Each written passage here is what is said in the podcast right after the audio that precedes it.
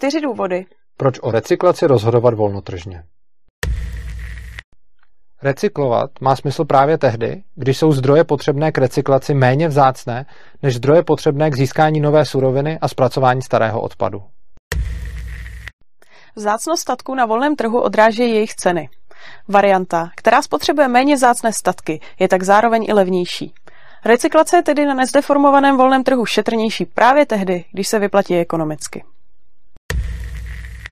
V opačném případě není recyklace ničím jiným než plítváním lidskými či přírodními zdroji. V závislosti na použité technologii může recyklace spotřebovat třeba příliš mnoho energie a podobně.